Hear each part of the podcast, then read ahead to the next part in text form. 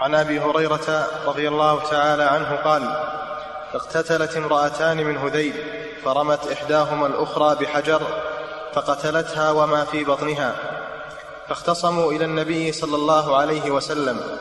فقضى النبي صلى الله عليه وسلم أن دية جنينها غرة عبد أو وليدة وقضى بدية المرأة على عاقلتها وورثها ولدها ومن معهم.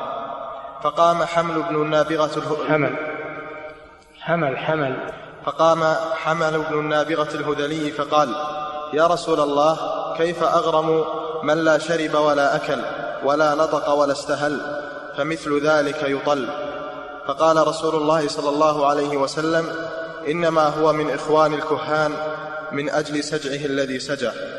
وهذا مثل الحديث الذي قبله. فيه إثبات ما يجب في الجنين إذا جني عليه فسقط ميتا أن فيه الغرة عبد أو أمة فهو يوافق الحديث الذي قبله.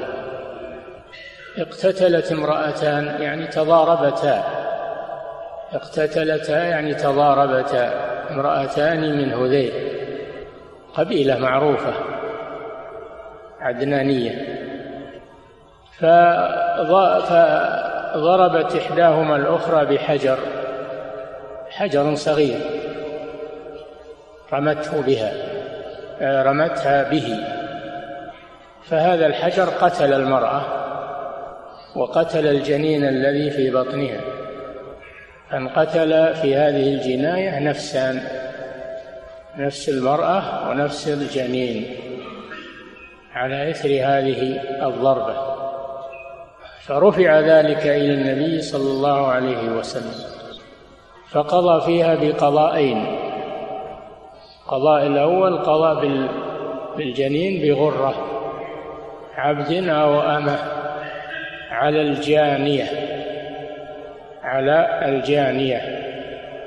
وقضى بدية القتيلة على عاقلة القاتلة على عاقلة القاتلة وهم عصبتها من الذكور لأن دية الخطأ أو شبه العمد تكون على عاقلة القاتل وهم عصبته الذكور يتحملونها على قدرهم من باب التضامن فيما بينهم والتعاون فيما بينهم. فقضى بدية المرأة القتيلة على عاقلة أي على عصبة القاتلة. وورث الدية لولد القتيلة. ورث دية المرأة لولد القتيلة. فدل على أن الدية تركة. دل على أن الدية تركة تورث. عن الميت لأنها بديلة عنه فهي لورثته. فهذه ثلاث قضاءات في هذه الواقعة. أولا قضاء في الغرة في في الجنين وثانيا قضاء في القتيلة وهي الأم وثالثا قضاء في الميراث. قضاء في الميراث. بل أربعة أحكام. قضاء بأن دية غير العمد تكون على العاقلة وليست على الجاني لأنه لم يتعمد. هكذا قضى النبي صلى الله عليه وسلم. وكان حمل بن النابغة الهذلي وهو والد القاتلة كأنه استثقل هذا الحكم. استثقل هذا الحكم.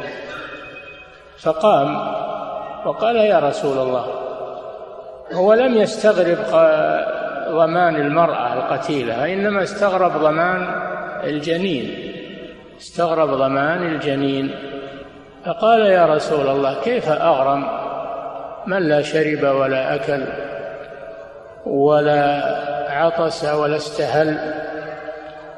ومثل ذلك يطل يعني يهدر. هذا اعتراض على حكم الرسول صلى الله عليه وسلم. اعترض على حكم الرسول صلى الله عليه وسلم. النبي صلى الله عليه وسلم لم يلتفت إليه. وقال إنما هو من إخوان الكهان لأن الكهان هم الذين يسجعون يسجعون ويردون الحق بسجعهم. هذه طريقة الكهان فهو يشبههم. في أنه رد الحق في هذا السجع. ما شرب ولا أكل ولا استهل يعني ما صرخ فمثل ذلك يطل يعني يهدر. هذا سجع والسجع إذا كان فيه رد للحق فهو سجع الكهان باطل. سجع باطل. أو كان سجعا متكلفا فإنه ممل في لغة العرب. أما السجع الذي ليس فيه رد للحق وليس فيه تكلف فلا بأس به. السجع يأتي في كلام النبي صلى الله عليه وسلم ويأتي في كلام البلغاء لكنه من غير تكلف وليس فيه رد للحق. فهذا النوع من السجع غير ممقوت وإنما الممقوت المتكلف أو الذي فيه رد على الحق كما فعل حمل بن النابغة فهذا الحديث فيه فوائد عظيمة. الأول فيه ما يكون بين النساء من الغيرة ما بين الضرائر ما بين الضرائر من الغيرة. فالذي حمل هاتين المرأتين على الاقتتال هو الغيرة بينهن لأنهن ضرات. وفيه وفيه إثبات دية الجنين وأنها غرة عبد أو أمة. وفيه إثبات وفيه إثبات شبه العمد لأن الجنايات على النفس ثلاثة أقسام عمد أو شبه عمد أو خطأ. عند الجمهور. فالعمد ما توفر فيه الآلة الصالحة للقتل مع القصد هذا هو العمد. أن تكون الآلة صالحة للقتل وأن يوجد القصد من الجاني هذا عمد. وشبه العمد ما وجدت فيه ما وجد فيه القصد قصد الجناية. ولكن الآلة لا تصلح للقتل لأن هذا حجر صغير ما يصلح للقتل عادة. فهذا شبه عمد وهو ما حصل فيه القصد ولم يكن فيه آلة صالحة للقتل مثل الضربة باليد والضربة بالسوط والعصا والحصص الحجر الصغير.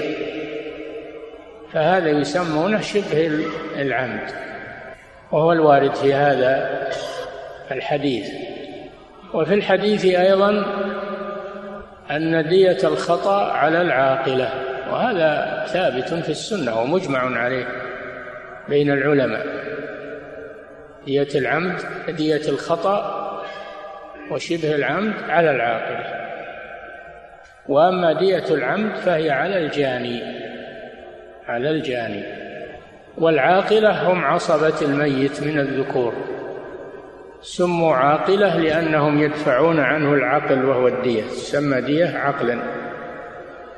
وقيل سموا عاقلة لأنهم يعقلون صاحبهم ويمسكونه عن التهور يمسكونه عن التهور. سموا عاقلة لأنهم يعقلونه. كيف العاقلة تتحمل وهي لم تجني؟ كيف العاقلة تتحمل وهي لم يحصل منها جناية؟ الجواب أن هذا من باب التعاون والتضامن. فكما أنهم يرثون قريبهم لو مات وعنده ملايين أو مليارات يرثونها فكذلك إذا جنى يتحملون جنايته لأن الغنم بالغرم. كيف يرثونه؟ ويأخذون ماله ولا يتحملون عنها الدية هذا بهذا هذا بهذا وليس بهذا غرابة والحمد لله. وفي الحديث آه ذم الاعتراض على الأحكام الشرعية وأن الواجب على المسلم أن يتقبل الحكم الشرعي بدون اعتراض بل يسلم ويرضى بذلك لأن هذا مقتضى الإيمان.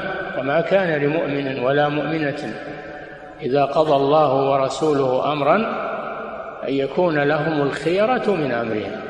فلا وربك لا يؤمنون حتى يحكموك فيما شجر بينهم ثم لا يجدوا في أنفسهم حرجا مما قضيت ويسلموا تسليما. وفي الحديث إنكار المنكر فإن النبي صلى الله عليه وسلم أنكر على هذا الرجل وقال إنما هو من إخوان الكهان أو سجع كسجع الكهان. هذا من إنكار المنكر. نعم